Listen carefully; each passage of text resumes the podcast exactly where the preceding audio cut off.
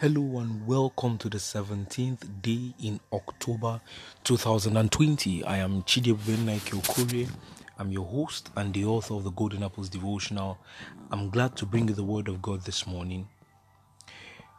Our text today is taken from Judges chapter 17, verse 11, the easy to read version. It says, The young Levite agreed to live with Micah. He became like one of Micah's own sons. He agreed to live with Micah and he became like one of Micah's own sons. You see, our topic today is deceived. deceived.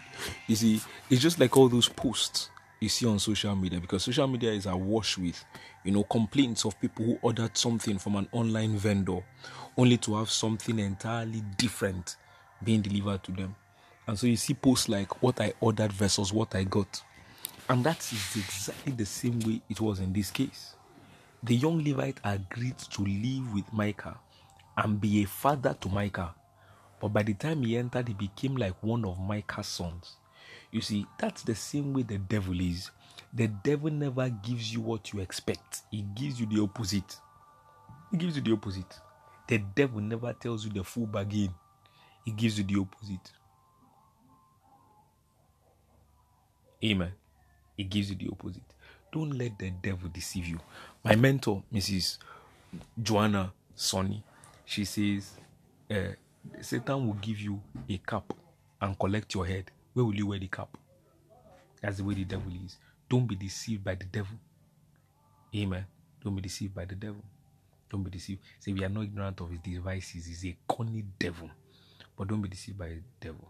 I pray for you. Have you sold your soul to the devil? Have you entered into a bargain with the devil? And that bargain is holding you tight. Whether it is a bargain of cultism, a bargain of immorality, what kind of whatever kind of bargain you've entered into with the devil, the power to break loose is delivered to you now in the name of Jesus. Because the lawful captive shall be set free. You are set free today in the mighty name of Jesus. And just in case you've not entered into a bargain with the devil, I pray that the grace to stand firm be delivered to you in the name of Jesus.